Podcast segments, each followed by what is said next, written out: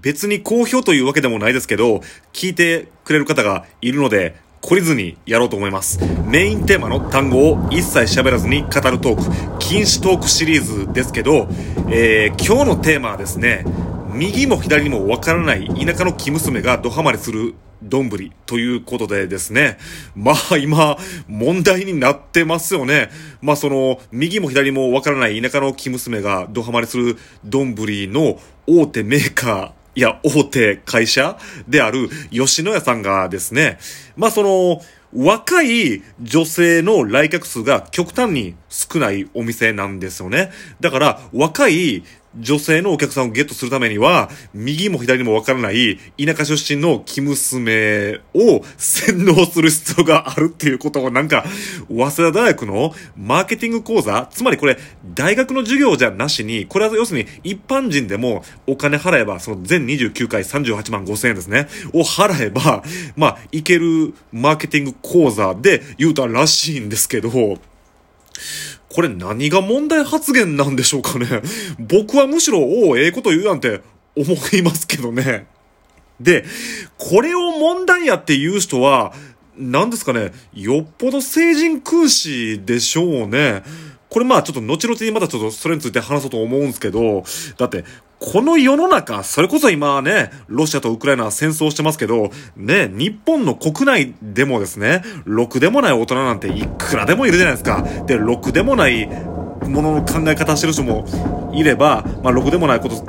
まあ、やらかす人もいますけど、別にそんな大勢の人が授業を受けてる前で、大勢の人の前で逆にこういうことを堂々と言える人って、まあ僕は立派やなと思うんですよ。むしろ、あの、世の中のひどい人なんて自分がひどい人間やっていう自覚すらないですし、むしろほんまにひどい人間って自分の口からこういうひどいことを逆に言わずにひどいことしますからね。それを考えたら全然マシやと僕は思うんですけど、まあまあ、話はだいぶ脱線しましたけど、戻りましてですね、まあ今日のテーマは右も左もわからない田舎の生娘がドハマりする丼ということなんですけど、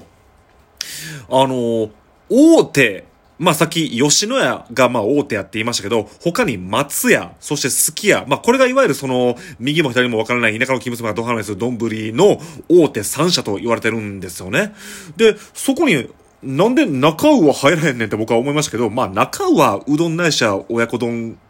のお店ですし、やばいやばい。今メインテーマを言いかけましたね。えー、まあ、そんなこと言ったら松屋好き家、もう、まあ、厳密にはちゃいますよね。だから、厳密に右も、右も左もわからない田舎の生娘がドハマりする丼を売ってるのは、まあ、吉野家だけでしょうけどね。まあまあ、で、話は戻りまして、まあその、吉野家好きや松屋、この大手3社で、どれが好きかっていうアンケートをね、まあ、確か今年入ったぐらいですかね、なんか全国アンケート取ったらしいんですよね。そうしたら、おおむね全国47都道府県で、その、大体1位は、吉野家か松屋に分かれるんですね。兵庫県は松屋でしたかね。まあその、横井圭もですね、その単純に、その右も左もわからない田舎の生娘がドハマりする丼だけならば、吉野家の方が美味しいと思いますけど、まあ僕は松屋好きなんですよ。まあ松屋はその、だからその、まあその、ドハマりする丼以外に、カレーとか焼肉定食があるんで、まあ何でも、で、期間限定のご飯もあるんで、まあ、松屋好きですし、あと、これは僕の完全にですよ。僕の完全に個人的な偏見ですけど、好きやって汚い。これは僕の言ってる好きやだけが汚いんかもしれませんけど、ね、わかりますよね、僕が言ってる意味。なんかつい最近も、この吉野家が炎上してる裏で、好きやも好きやでなんか水の中にゴキブリが入ったっていうことをなんか、ツイッターで投稿したお客さんがいて、それで炎上して、炎上してるんかな？まあ、あの、ニュースにはなってないですけど、ありましたけどね。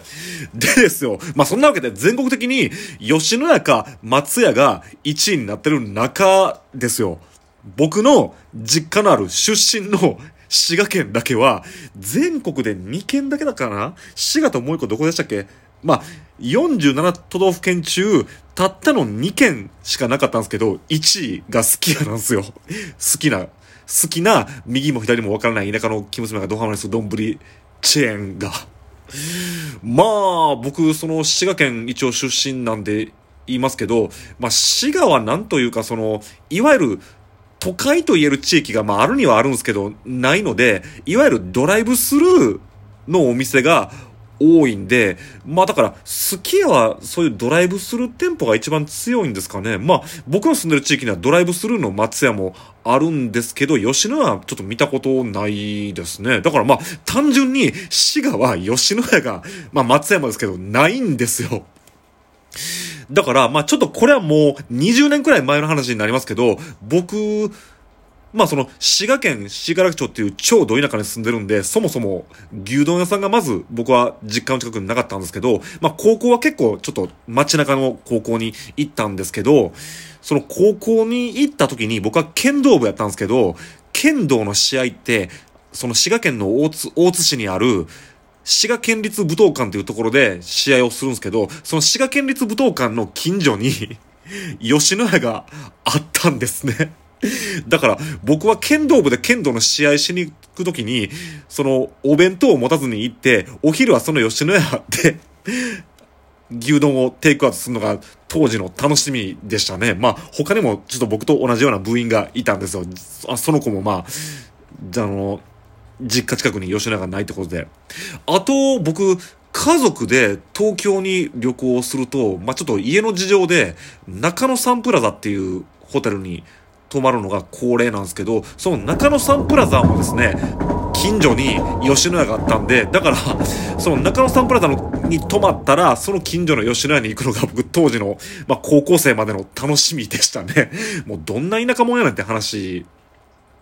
ですけどね。で、そっから18歳になって高校卒業して大阪に住むようになったら、まあその大阪では学校の近所に吉野家ありましたし、まあ家の近所には松屋があったんで、まあどっちかっていうと松屋にドハマりしましたかね。ただ、その学校の近所の吉野家に行った時に、僕すごい、あの、ビビったのが、もう都会の洗礼を浴びたのが、なんか、牛丼を食べ終わったサラリーマンのおっちゃんというかお兄さんが、拳、グーの拳を前に出しながら座ってて、おいいつになったら俺に気づくねおいって店員さんの人が呼んでるんですよね。で、店員さんがど、どうしましたかって言ったら、俺、俺ずっとこれグーして待ってるやろって怒り出すんですよね。何かっていうと、そのグーの中に小銭握りしめて、その早くお会計をしろっていうスタンやったらしいんですよね。で、俺がずっとグー前出してねえから早く気づいてお会計しろよって、あの、怒鳴ってるおっちゃんが いて、うわー、都会って怖って思ったのが、まあ、当時18歳か19歳の時の僕なんですけど、まあ、その後に僕は、大阪のコンビニエンスストアでアルバイトを始めるんですけど、まあ、コンビニにもそういう風なお客さんがしょっちゅういたんで、あ、都会って本当に悪い大人の人ばっかやなって思ったのが当時の思い出ですね。だから、別に吉野家の幹部の人が、その右も左もわからない田舎の生娘をしゃぶ漬けにする勢いで牛丼を売るってあの、喋るのは別に、全然そんな、むしろそういうサラリーマンのおっちゃんの方が僕はよっぽど悪いと思うんで、別にいいんちゃうのって思うんですよね。あと、当時の思い出としては、まあ僕その、同級生と一緒によく学校の近所だったんで、そのお昼に吉野家を、お昼というか学校終わりですね。学校終わりに吉野家行って、その当時はまだ若いんで、いっぱい食べれるんで、まあお腹ペコペコ、ペコペコなんで、僕がその、特盛りの牛丼を頼んだこと一回あるんですよね。そしたら同級生がいきなり怒り出して、お前なんやねん、そんな特盛り頼むってそんなお金の無駄遣いやろって怒り出して、おお、そうなんて言ったら、その同級生が、牛丼の波を、2杯注文したんですよ。特盛り食うこ、あ、コスト面を考えたら、そまあ、特盛り1杯の方がもちろん波2杯より安いんですよ。波2杯より安いんですけど、コスト面を考えたら波2杯食う方が、あの、お得やろがいって 言うて、同級生にめっちゃ怒られましたね。今ちょっとその同級生とちょっと今連絡がつかんくなってるんですけど、あの、その同級生、ちょっとこれ名前言ったらまずいな。その子も今引退してるんで音楽は。あの、もしこの放送聞いてたらちょっと連絡してくれ。お願い。まあ、そんなこともありましたし、で、まあまあ、その波に入ってもう1000円超えるんちゃうのって思う人いるかもしれませんけど、今から20年前って、吉野家の波の、あの、だから波の右も左もわからない田舎の気持ちまでわからない丼は290円やったんですよ。ね安いでしょ？まあ、当時マクドナルドも確かハンバーガー1個がなんかそれぐらいの値段290円でしか、あの、フィレオフィッシュが確か290円の時代だったんですよ。まあ、今は円安ですけど、当時はその円高やったんですよ、20年前。ねえ。今じゃ信じられないと思うんですけど、でも僕が20歳か21歳の頃、だから阪神タイガースが優勝した2003年か5年ぐらいに、狂牛病騒ぎってのが起きるんですよね。まあちょっともう今時間残り少ないんで、あの、わかんない人はちょっと検索してほしいんですけど、その、狂牛病騒ぎが出た結果、なんと吉野家を含め、その、まあ、チェーン店で、その、右も左もわからない田舎の生娘がどこまでする丼が、売れなくなった時期が、あ販売禁止になった時期があるんですよ。これも国、国からの命令で。で、そっからどんどん値上がりしていきましたね。だから今考えるとその1杯290円だった時代がすごい懐かしいなと思います。まあ、そんな感じで今日はその右も左もわからない田舎の生娘がドハマりする丼についてを語ってきましたが、その、僕まあ今、その普段勤務してるライブハウスからこれ今収録してるんですけど、その、今三宮が再開発を始めていましてですね、それで、近所の松屋がもう今月いっぱいで閉店するんですよね。だからもう、僕はこの右も左もわからない田舎の生娘がドハマりする丼を食べようと思ったら、だいぶ歩いた先にある吉野家に行かなダメなんで、ちょっとまあ、食べに行く気が減ると思いますが、あ、もう時間ないですね。まあ、そんなわけで、今日のテーマはですね、えー、右も左もわからない田舎の生娘がドハマりする丼、つまり、牛丼についてを語ってみましたが、ちょっと今日時間足らずでしたね。まあ、あの、何かご意見がありましたら、あの、お便りお願いします。また機会がありましたら、牛丼についてを喋ってみようと思います。